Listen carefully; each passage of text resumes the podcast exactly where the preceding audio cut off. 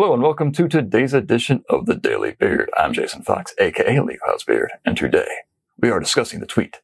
An ad with a little something for everyone is rarely embraced by anyone.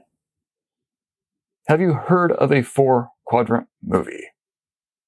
Most blockbusters tend to fall into this category of being a four quadrant movie. A four quadrant movie is one that appeals uh, somewhat equally to both men and women and those older than 25 and those younger than 25.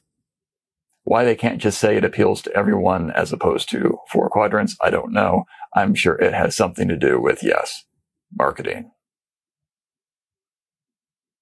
You can kind of get away with this in a movie. You know why? You've got two hours.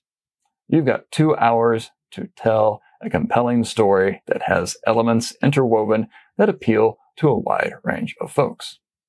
We are in advertising. You know how much time you have? 16 nanoseconds. Get on it. Okay, most ads cannot tell a compelling tale in 30 seconds or three minutes, which we should be able to do. That you can do.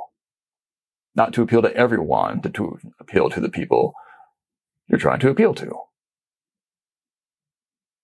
But if you're really trying to cram in a little something for everyone, and usually that means cramming in a little extra that the client wants, you're going to fail.